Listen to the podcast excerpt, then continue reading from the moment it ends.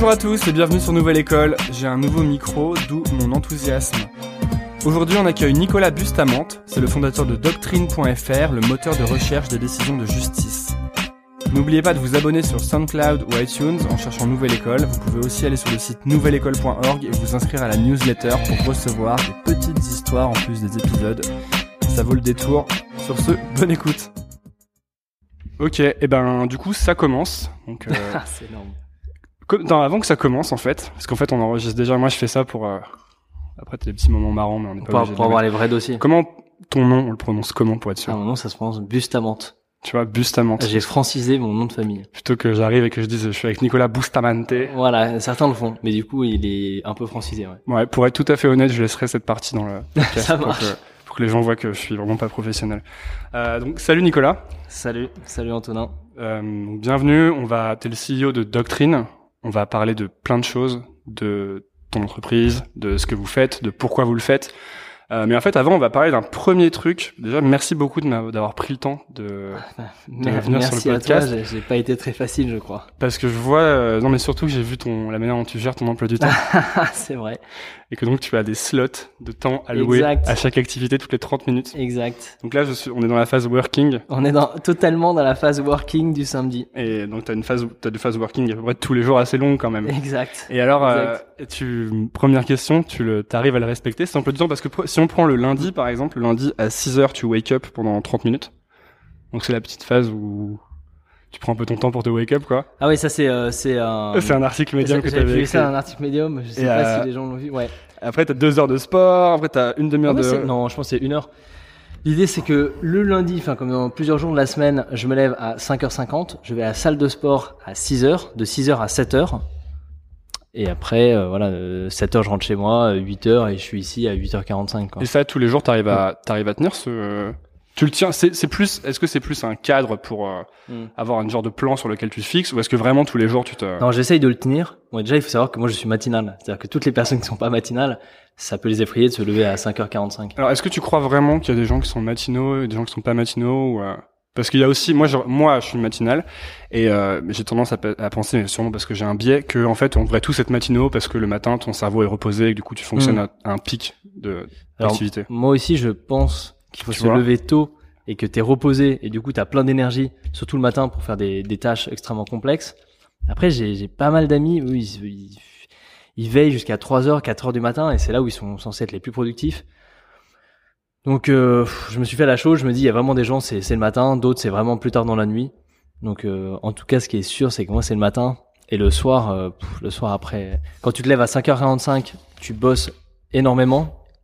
Le soir à 22h30, t'es foutu, hein. Ouais. tu peux rien faire. Et est-ce que euh, cette euh, organisation millimétrée, c'est aussi pour euh, enlever, en gros, euh, déjà la prise de décision et surtout le, enlever le risque d'avoir des distractions en trop Bon, déjà, il y a réduire la prise de décision, c'est-à-dire que si tu te dis, ouais, je vais à la salle de sport quelle fois par semaine, t'as tendance, l'être humain a tendance à se dire, bon, euh, ok, j'y vais pas lundi, j'irai Ouais. mardi, en fait, mardi, j'y vais mercredi. En plus, si, tous les jours tu dois décider de si tu vas ou non, t'as de Ah plus ouais. en plus de chances de... C'est l'enfer parce que t'es là dans ton lit, euh, il est 6 heures et tu dis, Pff, salle de sport ou pas, ah, je suis crevé, je me suis couché à 23 heures. Et donc, si t'as pas cette routine, t'y vas pas.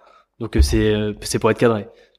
Donc l'importance euh, de la routine chez toi, ça me fait penser à, euh, bon pas pour faire une comparaison, mais si tu vas sur, je sais pas si ça existe encore, mais à l'époque sur la page Facebook de, de Mark Zuckerberg, il y avait dans euh, ses intérêts, il y avait Eliminating Desire, en gros. Le mec Hmm. expliquait que c'est parce que euh, il essayait vraiment de se focaliser sur les trucs importants. Et c'est un peu le, le sentiment que j'avais en lisant ton. Ouais, euh, Mark Zuckerberg, je pense qu'il est quelques niveaux au-dessus. c'est vraiment un moine Shaolin. Mais c'est vrai que toi, sur ses vêtements, il porte toujours les mêmes vêtements. Là, je me suis dit, ouais, Marc, il abuse quand même. Toi, tu changes de vêtements? Ouais, non, non, mais lui, il change de vêtements. Ouais, oui, bien sûr, mais il a que, son t-shirt gris et son. Et le, le fondateur de, de Telegram Messenger, il fait pareil. Et en fait, un matin, je me suis dit, c'est vrai qu'ils sont smart. Et tu vas, t'as jamais voulu faire pareil, acheter 200 t-shirts euh, noirs? Ouais, il faudrait que j'essaye. En vrai, je trouve ça smart. hein. Ouais, en plus. C'est un, c'est un peu inquiétant. Socialement, j'entends. Et est-ce que les gens, mais parce que Zuckerberg c'est Zuckerberg, mais est-ce que les gens vont pas penser que tu mets toujours le même t-shirt? Ouais, mais ça, je pense qu'ils pensent aussi pour euh, Zuckerberg. hein. Tu crois? Ouais, ils disent, il a une tête un peu de geek et tout. Il met met peut-être- toujours le même t-shirt. Il met peut-être toujours le même t-shirt. Ouais, peut-être. Et du coup, t'as pas, t'as, t'as, j'ai vu aussi que t'avais viré toutes les notifications. T'as pas d'app. Donc Ah, t'essayes vraiment de, de Alors, déjà, moi, je déteste les notifications. c'est vraiment euh, quelque chose qui t'interrompt, ça, ça te coupe ton workflow, ça, ça parasite toute ton attention. J'aime pas du tout. Et le contre-exemple que j'ai, c'est Antoine Ducéo, donc qui est l'un des cofondateurs de Doctrine. Il adore les notifications. Il a toutes les notifications possibles sur tous les chats, toutes les, enfin toutes les applications. Et donc moi, je, je supporte pas. Donc j'ai aucune aucune notification, j'ai rien. À part les mm, Telegram Messenger. Tu vas pas non plus sur Facebook, t'as les programmes qui bloquent ça sur ton ordi Ouais, j'ai ouais, j'ai bloqué Facebook, Twitter. D'ailleurs, euh, c'est plusieurs fois dans la journée. Parfois, t'es un peu épuisé, tu te dis tiens, je vais aller une minute sur Twitter et moi je me prends une espèce d'énorme pop-up qui me dit euh, tu, tu devrais pas être en train de travailler pour l'interrogation. À chaque fois, j'ai un peu honte, tu vois, je je ferme et je me dis merde, pourquoi je suis allé sur Twitter? La honte. Moi, j'ai j'ai téléchargé une app là qui s'appelle Forest et en fait, tu plantes des arbres euh, dans l'application. Donc, t'as genre une, une forêt, tu vois, vierge au début, et euh, tu tu mets, euh, je veux planter un arbre pendant une heure. Et en fait, si tu quittes cette application, donc si tu vas sur d'autres trucs, genre Facebook, Twitter, ça tue ton arbre. Et après, t'as une forêt avec que des arbres morts. Ah, c'est pas mal. Ah oui, d'accord. Donc en plus là, t'as as une incitation à vraiment être productif. Voilà, parce Ah, que faut moi, et ça. comme quand t'aimes bien, euh, quand t'as une tendance à vouloir tu bien faire les choses, t'as envie que ta forêt, elle, elle soit bien, quoi. Même, Mm. si, même si c'est complètement débile et que c'est dans une app. ah, c'est pas mal ça. Ça d'avoir une forêt Mm. très clean, tu vois. C'est bien comme parce que t'as une incitation. Alors que là, moi, dans mon truc, j'ai juste une sanction quoi. Mais voilà, c'est Je ça. vais sur Facebook, YouTube, Le Monde, je sais pas quoi. et- Ah oui, d'ailleurs, bah, c'est, euh, ça me fait penser au, tu sais, au mécanisme des habitudes, tu vois, où t'as toujours Mm. une récompense dans une Ouais. nouvelle habitude à prendre. Ouais. J'ai vu que c'était un des bouquins qui était sur ta liste, Seven Habits of, euh, ou le Power of Habits. Ouais, of, euh, successful Ouais, people. successful Un- un- people. Un, truc américain, ça doit ou être successful people ou genre rich people, super rich people. Mais c'est clair quand tu fais des sacrifices comme ça, t'as envie d'avoir des, Des récompenses. des des petites récompenses au quotidien. Toi, tu penses que, donc, euh, tu me dis que tu penses que ça t'aide d'avoir euh, tout l'emploi du temps qui est structuré comme ça. Mm. Et euh, c'est intéressant parce qu'il y a vraiment des personnes qui font ça complètement différemment. Je pense c'est un, un type que je pense, je pense que tu le lis, c'est Jason Fried, qui est le fondateur de Basecamp. Ah ouais, il y a plein de gens qui le détestent. Moi, c'est mon héros. Ouais, moi, j'adore ce type, j'adore sa boîte et c'est vraiment mon modèle de boîte que j'aimerais faire. Mm. Et Jason Fried, lui, il a rien sur son calendrier. Bien sûr. Il a zéro. Euh, Ce qui dit qu'il veut pas que ce qui est sur son calendrier dicte sa vie, en fait. Exact. Et donc en fait, ouais, quand tu regardes son calendrier, il a en fait, il a rien. Euh, donc il a pas de call externe, etc. Mais en fait, donc euh, moi j'essaye aussi de faire la même chose. J'ai juste des plages horaires qui disent working. Donc en Mhm. gros, euh, je suis au bureau, je bosse.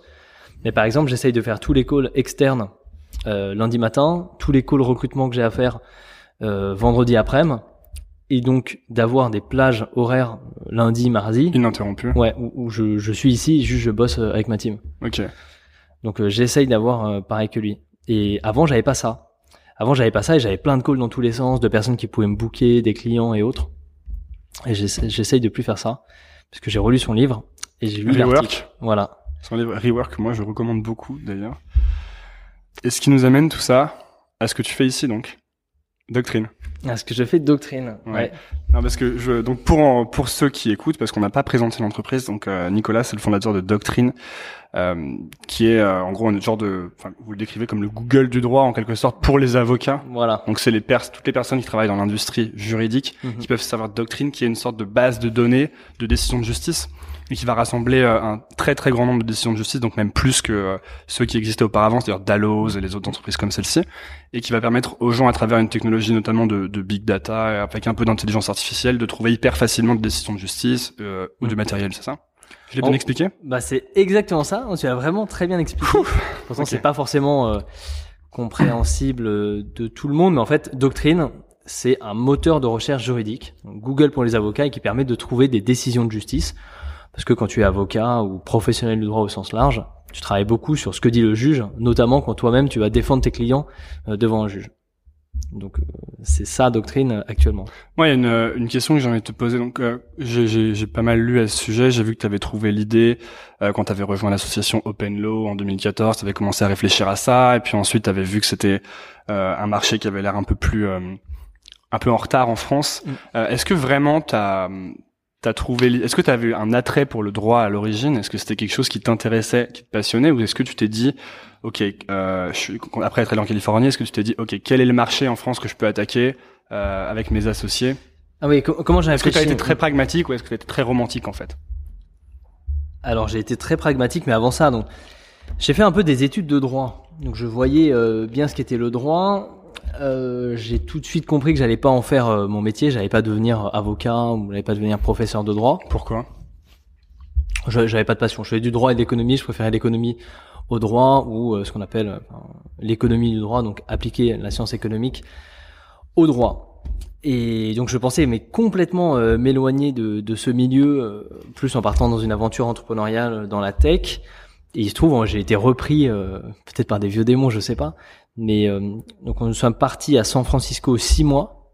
Mais donc là, euh, je savais pas du tout que, que j'allais lancer un jour une boîte euh, dans le legal. Et en rentrant de San Francisco en janvier 2016, on a analysé deux marchés, mais vraiment euh, très, de façon très pragmatique.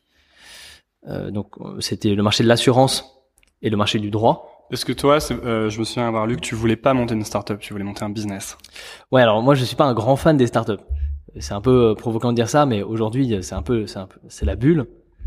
Il y a que du bullshit, c'est n'importe quoi. T'ouvres tous les, je sais pas, mais tous les articles de presse qui encensent tous les entrepreneurs. T'as as des boîtes qui n'existent pas. C'est dingue parce que c'est un peu comme une étoile. Dans le système solaire, il y a des étoiles qui sont mortes, mais euh, tu reçois toujours les rayons Qui continue à briller. voilà, sur, sur Terre. Et aujourd'hui, en, bah, en France, t'as des boîtes, elles sont complètement mortes. Tu penses à quoi, par exemple? Il y a plein, je, je vais Non, pas. t'es pas obligé. Continuons. Je pense que les, gens savent très bien dans, dans le petit écosystème, c'est peut-être pas grand public. Ouais, ouais, c'est parce T'as que des boîtes qui licencient la moitié de, de, leurs de leurs salariés. C'est difficile hein, de faire ça, de licencier la moitié de ta team.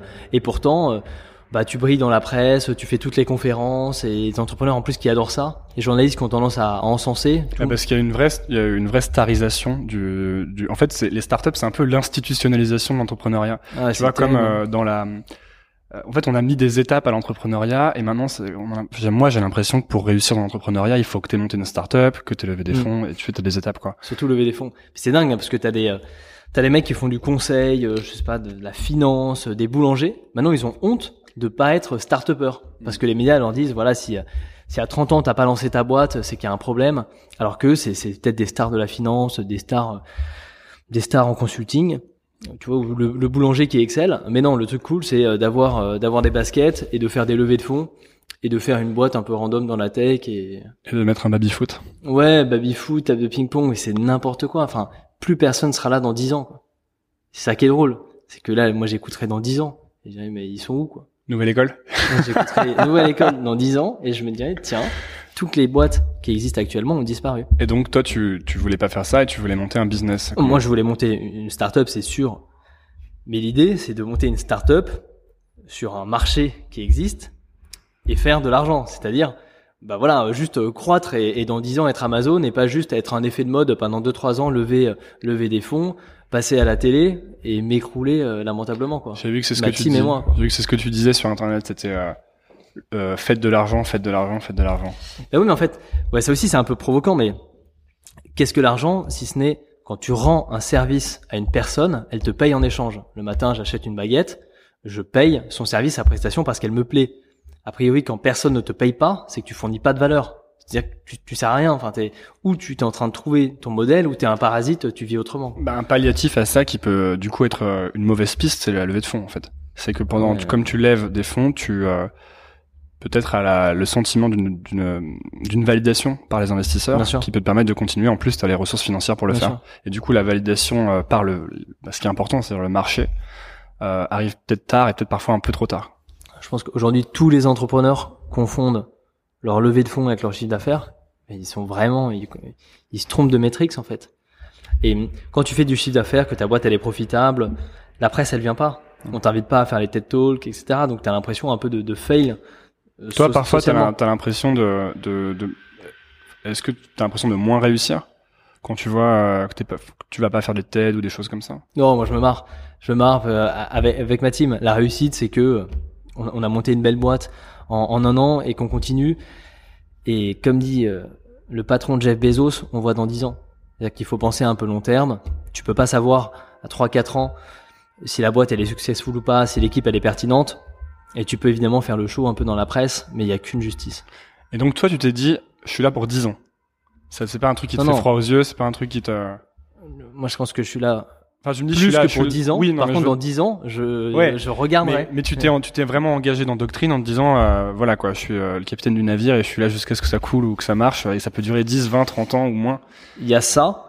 Parce que non, parce que moi c'est un truc qui me, me- me- aurait tendance à me faire froid aux yeux de m'engager aussi, tu sais, de savoir que je m'engage aussi longtemps. Mm. Et ça c'est un, un truc qu'on dit pas assez peut-être dans les startups, mais qu'une entreprise c'est ça prend du temps. Quoi. Ça prend Surtout si on veut la, parce qu'on vend beaucoup l'histoire de euh, la- le overnight success, on monte sa boîte et on la vend un an après ça. pour euh, 100 millions à la Sunrise un peu. Mm. Euh, mais en Ouais. fait même Sunrise, euh, Pierre Valade qui l'a monté avait fait 150 boîtes avant. Mm. Donc c'est pas du tout un succès d'un jour. Non, bien sûr. Mais euh, on prend souvent les exemples euh, Snapchat, on dit overnight success, alors que pas du tout. Les mecs ils ont galéré comme pas possible, se sont séparés en- entre associés. Il y a plein d'exemples comme ça. Siri aussi. Euh, Tout le monde pense que Siri ça a été racheté euh, par Apple euh, très rapidement, alors que pas du tout. Euh, je crois qu'il a mis 7 ans à développer son truc. Non, non, ça prend du temps. C'est que c'est comme élever un enfant, quoi. Et donc toi ça te fait pas peur ça, d'être là sur le long terme? Non, j'ai non non non et, et au fur et à mesure que Doctrine progresse, je comprends la globalité du projet et l'implication profonde. En fait, quand tu modifies le droit, c'est comme si tu modifiais la, la matrice sociale de, de la société, quoi. C'est c'est comme si tu modifiais le code, le code source de la société. Tu veux dire que t'es en, t'es en train de te trouver un, un, un sens de, de mission un peu? Ouais, Il y a une mission, mais c'est surtout ce qu'on fait aujourd'hui. Hein. Doctrine, c'est c'est c'est day one, quoi. C'est il y a tellement de choses qu'on doit faire. Donc euh, effectivement, ça, ça m'étonnerait pas que ça nous prenne. euh, Parce que c'est quoi une vie. la c'est quoi la mission pour toi? Si tu l'as défini en enfin si tu l'as dit en une phrase quoi. C'est compliqué de, de définir une mission et de, de la figer dans le temps. Mais, mais la mission globale euh, de la boîte, c'est nous, c'est d'apporter la transparence au droit, de rendre l'information fluide et accessible et compréhensible de tous. J'ai vu qu'il y avait des gens à qui ça avait, ça avait pas l'air de faire trop plaisir, non? Bah, alors nous, dans notre activité, euh, quand tu t'insères dans un marché monopolistique, bah, qui a un oligopole, t'as les mêmes problèmes que quand Free est rentré sur le marché. C'est-à-dire que t'es menacé euh, régulièrement. en, quoi c'est un c'est un oligopole ce marché? Nous, il y a euh, trois, trois, trois gros acteurs. En fait, c'est similaire à la téléphonie mobile. Donc sur notre sur notre marché, tu as Orange, un SFR, un Bouygues Télécom. Et nous, on vient d'arriver, on est un peu le fruit du marché. C'est comme si on venait d'obtenir euh, la licence. Et donc forcément, ça ne plaît pas aux acteurs en place, qui sont pas des acteurs innovants, qui sont installés depuis des centaines d'années. Donc euh, il y a un peu des, des frictions ouais, au début. Parce qu'à quel moment, euh, dans quel cas est-ce que je vais utiliser Doctrine en fait? Quel est le, le cas d'étude euh, principal En fait, quand tu es un avocat, tu cherches, tu passes beaucoup de temps à chercher des décisions de justice pour préparer les cas de tes clients et pour mieux défendre tes clients euh, devant un juge ou dans une négociation. Tu, dis l'état du droit. Et... Voilà, tu dis l'état du droit, c'est celui-ci. Euh, le juge, il dit ça en ce moment, donc euh, donc j'ai raison.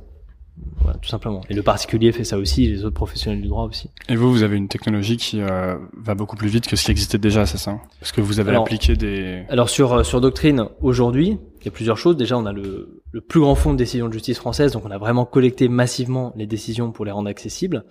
Et après, quand tu as énormément de décisions, comme sur Google, euh, la discrimination se fait au niveau de la pertinence. Et en fait, Doctrine, c'est extrêmement pertinent. C'est-à-dire que là où il passait une heure à chercher une information, sur Doctrine, ça peut lui prendre quatre minutes. Pourquoi c'est plus pertinent? Donc là, c'est euh, les buzzwords du moment, euh, big data, intelligence artificielle, mais, mais Algorithm. Voilà, mais qui pour nous sont une réalité. C'est- quasiment la moitié de l'équipe. Donc c'est être euh, avoir été capable de bâtir une technologie bah, qui trie des résultats par pertinence, qui analyse des corpus juridiques, qui en qui en tire euh, des informations pertinentes, qui qui apprend, enfin qui personnalise les résultats de recherche en fonction de l'utilisateur, euh, ce genre de choses. Ouais, de A à Z, vous essayez d'insérer des éléments de d'intelligence, quoi. Ouais, euh, nous pour le coup l'intelligence artificielle, enfin c'est partout. Hein, c'est euh, le robot qui va lire une décision, qui va en extraire, je sais pas, la date, euh, est-ce que l'avocat a perdu, est-ce que l'avocat a gagné, telle décision, est-ce qu'elle est plus importante qu'une autre. Donc nous, euh, par contre, dans, dans les divers champs de l'intelligence artificielle, on fait pas tout. Tu vois, on va pas, on va pas faire euh, speech euh, recognition, tout ce qui est image, etc. Nous on fait analyse de texte Mhm. principalement. Ça nous amène un peu sur le sujet de euh, l'intelligence artificielle, en fait. Parce que du coup, je rebondis là-dessus. T'es dans une industrie, comme tu disais, un peu monopolistique ou oligopolistique, et euh, vous arrivez avec une sorte, un nouveau produit, une nouvelle technologie, une nouvelle manière de faire les choses, euh, ce qu'on appelle de manière buzzword disrupter Ah bien sûr. le marché. Euh, là, il y a, on est, on est au- vraiment au cœur de ce débat en ce moment. Il y a beaucoup de gens que ça inquiète, euh, cette, ce changement des procédés, cette Ouais, automatisation des tâches. Mm. Euh, toi, tu ressens cette inquiétude dans les gens que tu rencontres dans ton industrie? Parce qu'on aurait tendance à penser que justement toutes ces industries un peu traditionnelles, euh, avec beaucoup d'administratifs, vont vraiment être complètement balayées par les nouvelles méthodes de travail? Ouais. Bon, déjà, je pense que la réponse, elle est dans l'histoire. il y a euh, intelligence artificielle, c'est pas nouveau. Depuis les années 70, c'était des gens qui ont fait leurs études dans les années 70. euh, beaucoup te diront qu'ils ont fait des masters d'intelligence artificielle. T'imagines, ça fait déjà 47 ans. Donc c'est pas nouveau en fait. Il y a déjà eu euh, AI Winter où on pensait pareil que l'intelligence artificielle allait tout remplacer, et puis ça a été un, un bid euh, monstrueux. Maintenant, c'est vrai que tu as, des capacités de collecte de données, de stockage accrues, ça coûte euh, plus rien le cloud, des capacités de traitement qui sont juste gigantesques, des outils TensorFlow, etc., qui sont en open source. Donc tu peux développer un peu plus sereinement des solutions d'intelligence artificielle. Oui, et puis, et puis ces solutions d'intelligence artificielle, on les rend aussi disponibles au plus grand monde. Oui, bien sûr. C'est aussi ça qui change. Bah, c'est parce que ça coûte, les serveurs coûtent rien, Mm. les technos de, de, de traitement non plus. Puis que le web est accessible à tous aussi. Exact. Et donc, euh, mais bon, je pense pas que ça va remplacer, euh, ça va remplacer le job de, de plein de personnes. Ce que ça va faire, c'est que ça va aider dans notre industrie, ça va aider les avocats, les professionnels du droit, à être plus productifs. Mais comme, comme ça s'est passé avec les machines à écrire, comme, enfin, comme les machines à textile, enfin, au 18e, c'est juste le sens de l'histoire. Ça, c'est un. Est-ce que c'est euh, c'est quelque chose que tu avais vu aux États-Unis quand tu étais à Berkeley, cette euh, manière de faire les choses, de procéder? Ce qu'on a vu euh, quand on était aux États-Unis, et notamment quand, quand on harcèle, euh, qu'on a harcelé les différents entrepreneurs pour les rencontrer, pour boire des cafés pour prendre des cafés avec eux. Et d'ailleurs, euh, bah, c'était très sympa. Vous avez lu Never Eat Alone et Voilà. Euh, non, les certaines euh, secrétaires peut-être nous détestent parce que j'avais envoyé trop d'emails. Euh, bah, je m'excuse toujours pas. comment, comment comment tu faisais? Tu t'allais- tu t'as fait une liste de gens que tu voulais rencontrer? Ouais, une liste de personnes, on leur envoyait des, des messages et tout, mais dans la vallée, les gens sont assez disponibles. Ouais. Par contre, ce qui m'avait choqué, euh, la pratique des Américains quand ils montent des boîtes, c'est que en français, quand ils montent une boîte, il va réfléchir pendant des années, enfin pendant des mois, il va faire un business plan, il va faire un, méga plan, tu vois, un peu comme les, le plan euh, quinquennal de l'URSS. Il va dire ok, tout est parfait, je me lance à la première étape. Et évidemment, la première étape, ça va bugger euh, et son projet euh, va tomber à l'eau. Alors que là, les Américains, c'est des bourrins, ils savent pas ce qu'ils font, mais ils font mais tout le temps. Ils y vont, ils y vont, et ils se trompent, ils se trompent, ils se trompent. Et en fait, ils itèrent hyper vite. C'est comme ça qu'ils avancent très très vite. Donc on est revenu en France, on a fait la même chose. la, fam- la fameuse phrase Get out of the building. Ouais, ouais, euh, ils vont, ils voient. Ouais, alors ça aussi, c'est hyper important de de voir les personnes en, en live et pas seulement de regarder ces métriques et autres. Ouais, parce que euh, ton business plan, quand tu vas aller rencontrer ton premier client, il va sûrement voler en éclats. Mm. Puisqu'en fait, c'est super dur d'anticiper les besoins et les problèmes Mm. des gens. Euh, et moi, je me souviens, ça m'avait choqué aussi cette manière de faire les choses euh, aux États-Unis. Moi, j'étais beaucoup dans la préparation, beaucoup dans la lecture aussi de bouquins. Et en fait, Mm. euh, ça sert à rien de lire des dizaines de bouquins s'il y a pas un moment où tu commences Ouais. à vraiment faire quelque chose. Bah moi, je, je lisais beaucoup avant. J'ai lu tous les bouquins et tout. que Bah, tu lis encore beaucoup euh, Alors- sur ton emploi du temps. Il y a, Alors, il y a deux slots voilà. par jour. Je lis beaucoup, mais euh, ce que j'ai finalement le takeaway de San Francisco, c'est qu'il faut avoir la problématique et lire le livre qui potentiellement peut la résoudre, et pas faire l'inverse. Donc en gros, comme ça, tu peux appliquer directement ce que tu as appris dans le livre à la vie réelle. Sinon, tu lis plein de livres et t'appliques jamais, et ton cerveau en plus, il oublie euh, très très vite. C'est quoi ta problématique du moment alors? Il y a plein de problématiques hein, au fur et à mesure que la que la boîte euh, grandit, qu'on recrute euh, plusieurs personnes. Donc là, c'est la problématique euh, HR, euh, de, de vendre le produit. De il y a, il y a plein de problématiques transverses. Donc euh, Tu lis un livre qui s'appelle Who pour euh, ouais, j'ai lu. Woo pour euh, effectivement pour recruter euh, sur des problématiques euh, business. J'ai lu je sais pas euh, customer euh, centric selling, euh, des best-sellers là, le, le livre de Salesforce, etc. Et euh, est-ce que c'est euh, le fait d'avoir monté doctrine, du coup, ça te ça t'oblige à devenir un expert du droit? Ouais, quand même. et tu dois lire pas mal de bouquins juridiques? Alors, tu dois pas forcément lire euh, énormément de, de bouquins juridiques. Par contre, tu dois être vraiment expert euh, de, de ta matière, quoi. Des décisions de justice, comment fonctionnent les tribunaux, euh, partout en France, les différentes procédures, euh, ce genre de choses. ouais. Et ça, c'est quelque chose que tu as appris à, à aimer ou que tu aimais déjà dès le début ou que tu détestes? Euh, il faut savoir que quand tu fais des études de droit, un petit peu tout ce qui est procédure. J'ai fait un an de droit. Voilà, donc tu as fait un an de droit, tout ce qui est procédure civile, procédure, la procédure des, des tribunaux du contentieux, c'est juste horrible. Tout le monde déteste. Ouais. Mais quand tu le vois à travers le prisme de doctrine, c'est sympa. Surtout, c'est pas juste de la réflexion abstraite. Tu le mets en place après euh, concrètement. Pourquoi c'est différent? Pourquoi c'est sympa euh, du point de vue de doctrine? Bah parce que quand tu es étudiant en droit, tu prends ton livre de droit, tu fais tes petites fiches, tu, tu les lis, tu passes ton partiel et t'oublies. Quand tu fais une boîte comme, comme doctrine, tu, tu builds vraiment la chose. Ça a vraiment un impact. Si tu comprends mal un mécanisme, ça a un impact sur, côté dans le monde sur des réel, milliers quoi. de personnes. Ah oui, t'es vraiment dans le monde réel. Et tu penses justement que euh, euh, pour euh, lier ça à l'éducation, est-ce que euh, c'est un souci que dans l'éducation, on, se- on est quand même beaucoup dans le théorique, surtout en France. Mm. Et en fait, tu- quand tu débarques à 25 ans, t'as généralement pas fait beaucoup de choses pratiques. C'est clair. Mais ouais, que, que du théorique et peut-être pas du bon théorique. Enfin, Aujourd'hui, l'information elle est disponible partout. Ah, voilà, on est vraiment dans une époque où l'information en 5, min- en 5 secondes sur Google, on l'a. Mm. Et je sais pas si c'est encore très pertinent d'aller apprendre plein, plein, plein, plein, de choses par cœur. Ouais. quand j'ai fait un an de droit, j'ai- j'ai bien aimé, hein, j'aimais beaucoup. Je trouvais que c'était vraiment intéressant. Mais j'ai appris du droit, euh, j'ai appris du droit civil, j'ai fait de l'introduction au droit, j'ai fait de l'histoire du droit romain, j'ai fait plein de choses euh, qui, qui étaient très intéressantes. Mais en fin de compte, est-ce que c'est très pertinent d'apprendre ces choses de cette manière? Est-ce, euh, Surtout si je suis amené ensuite à, à faire des choses qui n'ont rien à voir? Ouais, moi je pense que pff, c'est horrible hein, ce que je vais dire. Je sais pas combien t'as des t'as de de personnes qui t'écoutent au quotidien, mais Un million. Ah, c'est vrai? Non. L'éducation, c'est vraiment une mauvaise allocation des ressources euh, d'un jeune, quoi. Donc toi, t'es, en, euh, tu t'enverrais pas tes enfants à l'université? Bah, je sais pas. euh, quand j'aurai des enfants, ça sera dans très longtemps et on, on verra un peu euh, qu'est-ce qui est devenu le système éducatif et les systèmes éducatifs parallèles. Mais euh, moi, j'ai rapidement compris que c'était pas euh, si je voulais devenir, je sais pas, intelligent, si, si je voulais lire plein de choses qui me passionnaient et, et vraiment avoir un, un impact, c'était pas par le système éducatif euh, Moi, moi, j'ai, hein. J'ai aussi été assez déçu par euh, le système éducatif et euh, du coup très fan des, des systèmes un peu alternatifs.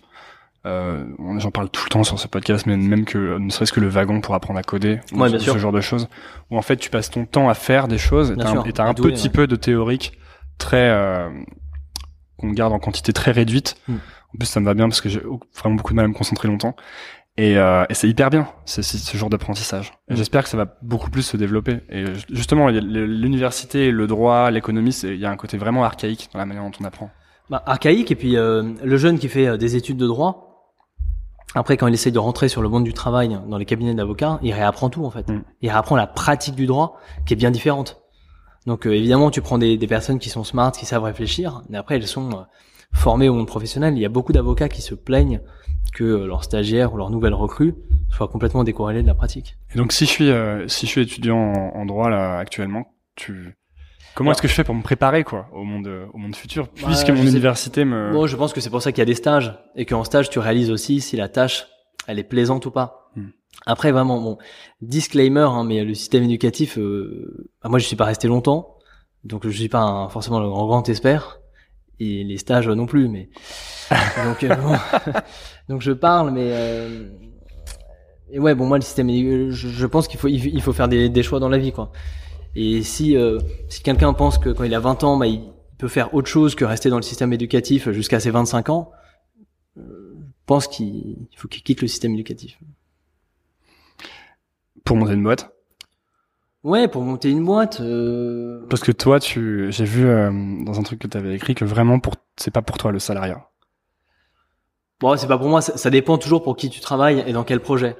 Euh, moi, si j'étais dans un grand groupe, je me serais fait virer, quoi. Mais vraiment, ils ont raison, quoi.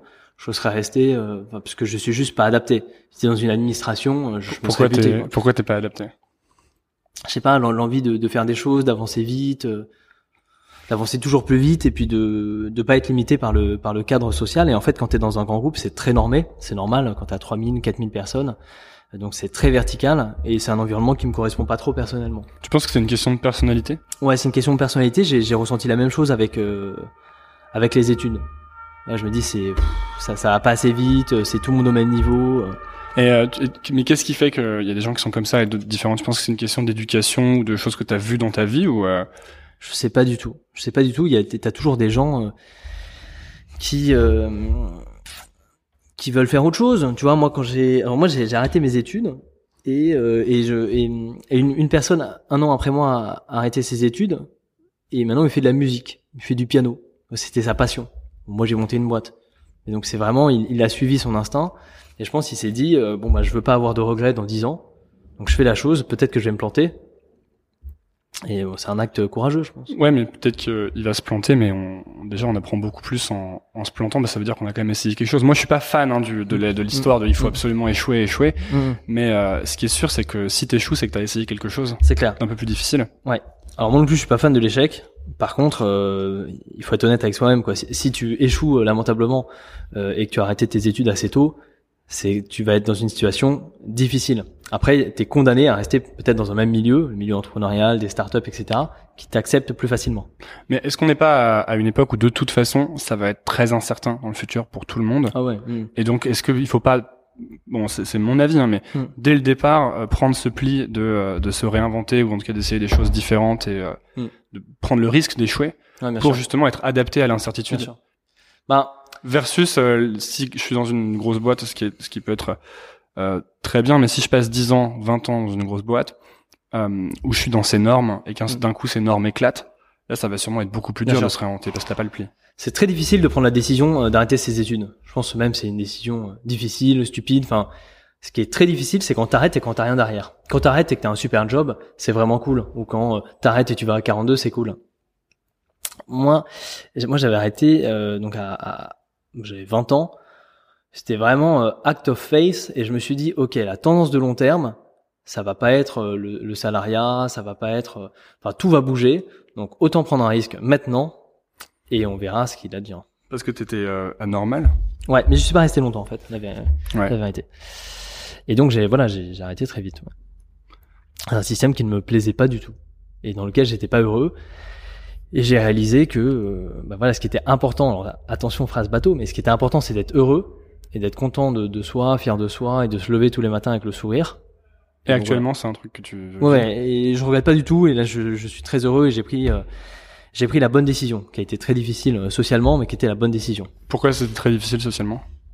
Très difficile euh, quand euh, tu fais deux ans de prépa, que tu arrives à l'ENS, euh, on, on te dit voilà c'est c'est la classe, euh, toute ta famille et, et, et voilà ils sont très contents, ils disent ah là il y en a un, euh, il a réussi et tout, et là t'annonces euh, quatre mois après vas-y je me barre et par contre je sais pas quoi faire. Euh, C'est très difficile. Tu, tu te quittes, de- enfin tu quittes de tes amis. De, c'est, c'est une décision qui est pas comprise. Donc, il faut vraiment être euh, être fort, je pense. Ouais, ça a été un truc. euh, un truc Bah, c'est un- c'est un truc qui est difficile, mais finalement, tu vois, tu vois rapidement. Tu vois que t'es heureux, tu vois que ça, ça avance, et tu dis, ok, je vais, je vais m'en sortir. De toute façon, t'as plus le choix. il y a des, euh, y a des moments. Du coup, maintenant, vu que t'as fait ce choix de vie, Mm. est-ce qu'il y a des moments où tu te dis merde, euh, en fait, ça va être trop dur ou euh, parce que ça doit être, c'est quand même un peu, c'est quand même plus stressant Ouais, c'est hyper de stressant, une mais société. Toi, par exemple, ce qui est marrant, on reparle de ton emploi du temps, mais tu travailles tous les jours. Mm. Parce que tous les jours, tu bosses. Puis de toute façon, s'il y a un problème dans ta boîte, c'est toi qui es responsable. Bien tu sûr. dois toujours être en mesure de gérer ça. Alors après, j'ai toujours été euh, monomaniaque. euh, euh, tu vois, quand j'étais en prépa et tout, je, ouais, ça me fait pas peur de travailler. Ça fait pas peur de, de travailler dans la vie tant que j'y prends du plaisir. Et quand tu fais une boîte, t'as plus la pression de, ok, je me plante moi. Tu vois, si je me plante moi, bah là, moi, personnellement, je me dis, ok, je vais retrouver quelque chose, je, m'en sortirai. Effectivement, ça va être très difficile compte tenu de mon parcours. Par contre, quand tu fais une boîte, et moi j'y pense souvent, euh, tu plantes aussi toutes les personnes qui sont dans ta team. Et ça, c'est grave. Et donc, c'est pour ça que euh, bah, il faut être focus, avancer, prendre les bonnes décisions et faire des choix. Et ça, ça doit aider aussi à, à, focus, non, et à s'oublier un peu le fait d'avoir euh, plein de gens. Ah bah ouais, parce que là tu penses plus à toi, c'est pas possible. Si t'es dans un navire et que et que et que que t'as des commandes, enfin avec plusieurs personnes de ta team, bon, tu peux pas te permettre de de, de pas performer ou. Et quand, quand tu vois des, euh, parce que je me, t'avais bossé chez Save. Ouais, Quand tu vois, c'est euh, mon premier, enfin le seul stage en fait. c'est ton seul stage. Ouais. Euh, j'ai fait, j'ai fait qu'un seul stage aussi. Quand tu vois ce qui arrive à, à Save, euh, qui Mm. avait l'air de marcher très bien qui d'un seul coup euh, a marché beaucoup moins bien, euh, c'est des choses qui, euh, qui t'inquiètent ou ça te, ça te touche pas trop. ou- Parce que toi, t'avais l'air d'y croire beaucoup à une époque. Ouais, bah moi j'ai, enfin j'étais au save euh, au, dé- au début quand ça commençait à, à scaler où il y avait énormément de personnes, c'était extrêmement impressionnant de voir, euh, je sais pas, trois personnes qui arrivaient euh, euh, chaque semaine. Bon, déjà les boîtes qui fail, c'est pas si grave que ça. Enfin, c'est signe d'un, d'un écosystème mature. T'as des boîtes qui grossissent très très vite et qui s'effondrent, comme à, comme à, à San Francisco. En France, c'est très surprenant parce qu'on a tendance à, à glorifier les entrepreneurs. On voit que les bons côtés. En plus, tout le monde est sous perfusion de la BPI, donc t'es un peu invincible financièrement. La banque publique d'investissement, La banque publique d'investissement, la fameuse. qu'on, ce qu'on appelle la free money dans le, dans le milieu? Oui, voilà, la, la, la free money. Je sais pas comment les, les entrepreneurs appellent, appellent leur drogue, mais effectivement, ils sont, ils sont bien fournis. Et donc, c'est, t'as rarement des, des problèmes financiers, quoi. T'étais vraiment accompagné euh, au début. Tu penses que c'est un souci, ce, cet investissement de l'État dans les startups? Alors après, je, je suis pas, je suis pas du tout économiste, mais, Oui, oui, sans- mais, mais je sais pas, peut-être que c'est euh, une mauvaise euh, mauvaise allocation des ressources productives et que tu tu crées pas assez de valeur en investissant dans les startups et que derrière tu as le petit artisan, le boulanger qui lui a besoin de 10 000 euros de trésorerie supplémentaire pour ouvrir sa nouvelle boulangerie, créer de la valeur et recruter 4-5 personnes Mm. et sur une boîte qui va qui va vraiment être là sur du long terme. D'autant que sur les startups, on est vraiment sur, euh, on est vraiment sur une économie compliquée, nouvelle, que personne comprend très bien, où on Bien sait jamais si ça va réussir ou pas. Mm. Donc en fait, on est un peu dans du, dans du hedge fund. De... Ouais, c'est c'est comme le, le plan calcul de de De Gaulle là, fin des années 60 quoi. C'est on met plein d'argent, on dit que c'est sympa. euh, dans la presse, on n'arrête pas de d'entendre que c'est quelque chose. Il faut qu'on investisse pour pas qu'on soit en retard. Et donc forcément, quand tu mets autant d'argent, bah, tu peux avoir des succès et des échecs. Ce qui va être vraiment difficile pour l'écosystème, c'est quand des grandes boîtes type licorne française qui font la une des magazines vont s'effondrer. Là, je pense qu'il y a pas mal de gens qui vont être surpris. Ce qui va euh, arriver selon toi? Ouais, il y a, y a des grandes boîtes actuellement qui ont, qui ont des problèmes, et en fait c'est naturel hein, qu'une Mhm. qu'une boîte s'effondre et qu'une autre euh, réussisse. De toute façon, c'est des, des cycles. hein. Ouais, voilà. Il faut pas être surpris. Tu- Mhm. Tu vois, à San Francisco, le nombre de boîtes, euh, c'est des billions de dollars, et puis elles s'effondrent. Par exemple, la Medium. Ouais. Ils vont mourir comme pas possible. Bon, bah, euh, je suppose qu'à SF, ils vont dire, bon, bah, ok, that's fine. Refaisons une autre. Ouais, refais-en une autre, quoi. Ouais, ouais. Et nous, si Blablacar meurt, je sais pas, les, ça va pleurer dans, dans les chaumières pendant des années. Bah, je savais que tu pensais à Blablacar. Ah, ah, Comment, euh, on a, donc on a parlé de, de doctrine. Euh, comment tu fais toi pour, euh, c'est qui les gens qui t'inspirent? Qu'est-ce que t'écoutes? Qu'est-ce que tu lis? Comment est-ce que tu trouves en fait la connaissance? Parce que du coup, tu l'expliquais, c'est toi qui es censé te faire ton apprentissage tout seul maintenant. Oui, mais, comme- mais comme tout le monde, en fait, on est dans un monde où ça bouge tellement vite, où toute la connaissance est disponible. C'est-à-dire qu'avant, tu voulais te former, mettons, à l'économie. Donc, tu allais dans une grande école à la française euh, écouter euh, l'économiste français de renom à Paris. Aujourd'hui, tu es dans ta chambre et tu écoutes l'économiste de renom à New York. Sur YouTube. Voilà, sur YouTube. Donc déjà, tu dis, oula, pour- pourquoi je vais écouter le français si l'autre, il est dix fois meilleur? Bon, après, tu arrives dans un problème pour trouver l'information. Ouais, il y a quelques personnes. Bon, déjà, moi, j'ai lu toutes les biographies des entrepreneurs. Ok. Euh, je trouve ça pas mal. Déjà, Que- quelle vois, est celle que, qui t'a qui t'a le plus marqué? Euh, peut-être celle de Amazon ou peut-être De celle Jeff de, le Everything Store? Voilà, Jeff Bezos ou celle de, de Richard euh, Branson Comment de, s'appelait? de, de Virgin. Virgin, ouais. Parce que, bah, parce que lui, il est fou, tu vois. Enfin, parce qu'il faisait des, il a failli mourir 15 fois. Enfin, c'est, Ouais, c'est le type a quand même euh, quand, il, quand il la première fois, enfin son, je sais pas si l'histoire est vraie, mais quand il a lancé Virgin Airlines, ce qu'il a fait, c'est qu'il était à un aéroport et que son avion était annulé et que du coup il a il a loué un avion, il a demandé qui était prêt à prendre l'avion avec lui, il a vendu les tickets, il a pris deux pilotes et il a envoyé. il est très très fort. Ça c'est très bon. Et quoi. lui, il a pris des risques physiques, euh, c'est, incroyable, pour faire des tours du monde en montgolfière et autres. Et lui, c'est un très bon exemple de réinvention parce qu'il a commencé avec un label, il a fait euh, une compagnie aérienne et maintenant il envoie des gens sur dans l'espace. Alors lui, c'est, c'est pas mon, je me sens pas, euh, je pense qu'on a, te pas sens- beaucoup de liens. Ouais, tu te sens plus proche de, des entrepreneurs à la Elon Musk et Richard Branson qui vont sur euh, sur Mars Non, dans l'espace ou plus de types comme Jason Ouais, non, Fried non, mais pas du, pas du tout, euh, pas du tout Richard Branson. euh, il a, c'est les côtés que j'ai, j'ai pas du tout, quoi, tu vois. Euh, non, pl- plus euh, Jason Fried, ouais, ouais. Très- il est très fort lui.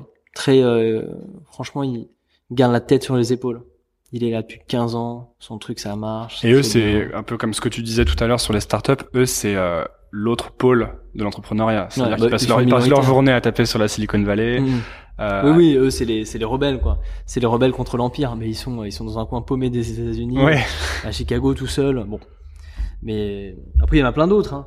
Dans les, il y a Jason Fried que j'aime beaucoup, Jeff Bezos, pareil pas très visible, mais je pense qu'il est très très fort et que dans 10 ans il va gagner contre tout le monde. Je pense qu'il est très très fort. Et après en France, euh, tu vois, Booba, c'est un, c'est un bon entrepreneur. Booba, tu sais que c'est le type que je veux inviter sur ce podcast. Ouais, alors que euh, le nouvelle école s'arrête quand de Booba, quoi. ouais, bah lui il est très fort. Hein. Lui il est là pareil depuis 15 ans, il bouge pas, il a plein de business, Ouais. il s'est déspécialisé, il fait des vêtements, tout. Très très fort lui. Il a diversifié ses flux de revenus, ce qui je pense Ouais. c'est la meilleure stratégie pour. euh, Monsieur a fait de l'immobilier. Non non mais il est très malin. Hmm. Mais il y a toute une, euh, il y a toute une, euh, comment dire, une vague entrepreneuriale qui arrive même en France. Hein, Hmm. sur les, encore une fois, les youtubeurs. Euh, Ouais, bien sûr. tout le monde, tout le monde devient très entrepreneurial. Bah, c'est c'est juste le avant t'avais une relation vraiment euh, patron salarié. Maintenant t'as plus une relation client fournisseur un peu à la Uber où chacun peut fournir son, son propre service et avoir ses propres clients sur YouTube et autres. Donc ça, c'est en train de, cha- de changer. Après, les entrepreneurs, il y en a toujours eu. Ceux qui ont monté euh, Leclerc au champ, beaucoup d'admiration pour eux. À l'époque, ils devaient pas être euh, dans, ils devaient pas faire les couvertures de presse et lever des fonds. Et moi, j'aime beaucoup les entrepreneurs qui, ouais, qui quand ils veulent monter une boîte, ils vont à la caisse d'épargne, ils prennent 10 000 euros, quoi. Hmm. Et ils font un empire à partir de ça. Et euh, j'ai vu qu'il y avait un bouquin dont tu parlais aussi, c'est The, The Startup of You de Reid Hoffman, qui, Ah qui a, ouais, qui a beaucoup LinkedIn. aidé, ça. Ça a beaucoup marqué. Ouais, ça, ça m'a beaucoup marqué. Tu penses qu'on va, tu penses qu'on va vers un monde où tout le monde est un entrepreneur, en fait l'entrepreneur de soi en tout cas? Ouais, voilà. Mm. Ouais, tout ce qui est constant learning, de se dire t'arrives plus dans avec un stock de connaissances. Bonjour, je sais utiliser PowerPoint et Excel, et dans 10 ans, je ferai PowerPoint 2 et Excel 2, et j'aurai pas vraiment acquis de, de, de nouveaux skills. Versus un monde où tu dois tout le temps apprendre un maximum, sinon t'es dépassé. D'autant que peu de ceux qui marquent sur leur CV qui savent utiliser Excel et PowerPoint savent vraiment l'utiliser Oui, parce que je l'ai marqué sur tous mes CV euh, quand j'étais en école. Je sais pas, ouais, c'est les skills que tout le monde met, même sur LinkedIn, t'as des mecs qui sont spécialistes de PowerPoint, tu dis, mm, parce que je pense que si t'es vraiment spécialiste de PowerPoint en revanche, euh, ça peut avoir beaucoup de valeur. Oui, surtout dans les cabinets conseils, euh, apparemment ça, ça coûte euh, très cher. Et le livre de Reid Hoffman, heureusement que j'ai lu. hein. Ah ouais? Ça, ça a beaucoup marqué. Pourquoi heureusement tu partais sur un autre chemin? Euh, non, je, bon, j'avais en- envisagé une fois de devenir prof, mais euh, mais ça m'avait pas forcément pas forcément plu. Non, mais t'as un mec, il a fait une boîte où il a les datas de toutes les personnes euh, qui ont un job. Donc LinkedIn, LinkedIn LinkedIn et il voit les évolutions. Donc s'il y a une personne qui peut voir les tendances à long terme, potentiellement c'est lui. Et donc ce bouquin a été, euh, c'est là où j'ai compris à peu près quelle était selon moi la tendance de long terme. Et je me suis dit ok, that's fine, c'est bon. Le monde salariat un peu traditionnel, il est en train de diminuer. Ouais, parce qu'il y a quand même encore une pression euh, sociale sur le fait de vouloir être entrepreneur ou indépendant. Mm. Euh, Il y a un côté très précaire et pas rassurant. Mm. Du Ouais, fait de- c'est pas rassurant d'être entrepreneur. hein. Non. Honnêtement, euh, les mecs qui font ça, euh, faut être un peu fou, euh, je sais pas la fougue de la jeunesse ou avoir vraiment envie, mais c'est pas une position. euh, Ou vraiment inadapté Question. au, au monde de l'entreprise. Quoi. ou alors inadapté au monde de l'entreprise. ouais. Donc, on a parlé de plein de bouquins et euh, tu lis pas mal de livres, donc c'est- intéressant. Si tu devais euh, en fait euh, retenir un bouquin, toi, ce serait quoi? Oula, C'est très dur ce genre de questions. Alors. le bouquin qui m'a marqué. Euh... Ah, c'est difficile. hein. Là, à l'esprit spontanément, il me vient Rework, euh, Rework. De, de, de Jason Fried. Où je me... D'ailleurs, je me dis, il faudrait que je re-relise. En plus, il se lit très bien. Ouais, il se lit tellement vite. Enfin, Ouais. C'est dingue. Ils ont écrit un Moi, j'adore les gens qui euh, qui font l'effort de rendre l'information compacte et de pas faire des tonnes, parce Mm. que la, la grande majorité des bouquins américains de euh, de développement personnel, Mm. entrepreneuriat, etc. T'as un tiers du livre qui est génial et deux tiers du livre qu'il a mis pour faire un livre de 200 pages, parce que les, pub- les sûrement que les publishers veulent 200 pages. Bien sûr. Et euh, il y a des types qui font des efforts pour faire des trucs vraiment courts, donc euh, Basecamp, euh, Jason Fried et euh, DHH, Mm. euh, Derek Sivers, qui fait un bouquin de 100 pages, où il récapitule ses 10 ans d'entrepreneuriat, Mm. c'est excellent, Mm. parce que du coup, t'as juste l'information, moi j'adore ça. Bah, euh, son, là, son livre, c'est un iPhone. Hein. C'est, ils, ont- ils ont cuté mais plein de pages, plein de paragraphes, et à la fin, c'est hyper épuré. Ouais, et c'est super. Et sinon, il y a un livre qui est pas du tout connu, je crois, qui s'appelle The Big Leap, qui est euh, Le Grand Saut. Ouais.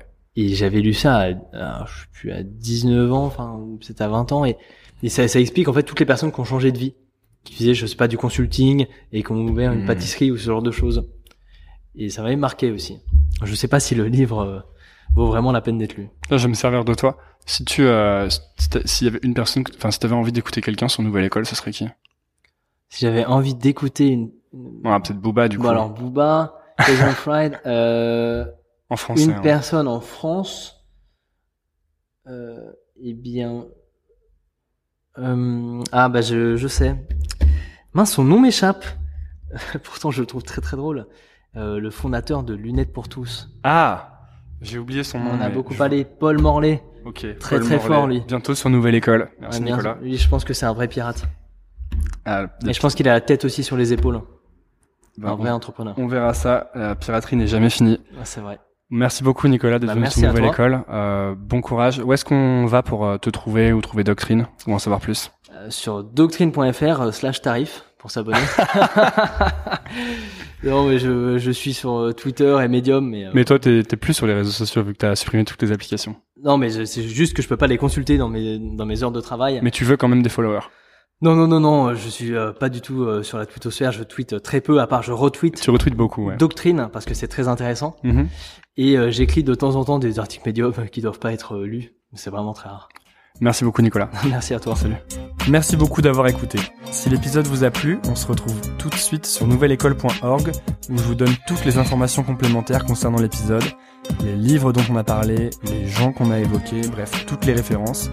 Vous pouvez aussi vous abonner à la newsletter pour recevoir les prochains épisodes directement dans votre boîte mail et ils sont hyper hyper bien. J'ai des invités géniaux qui arrivent. Voilà, je suis très enthousiaste. À bientôt.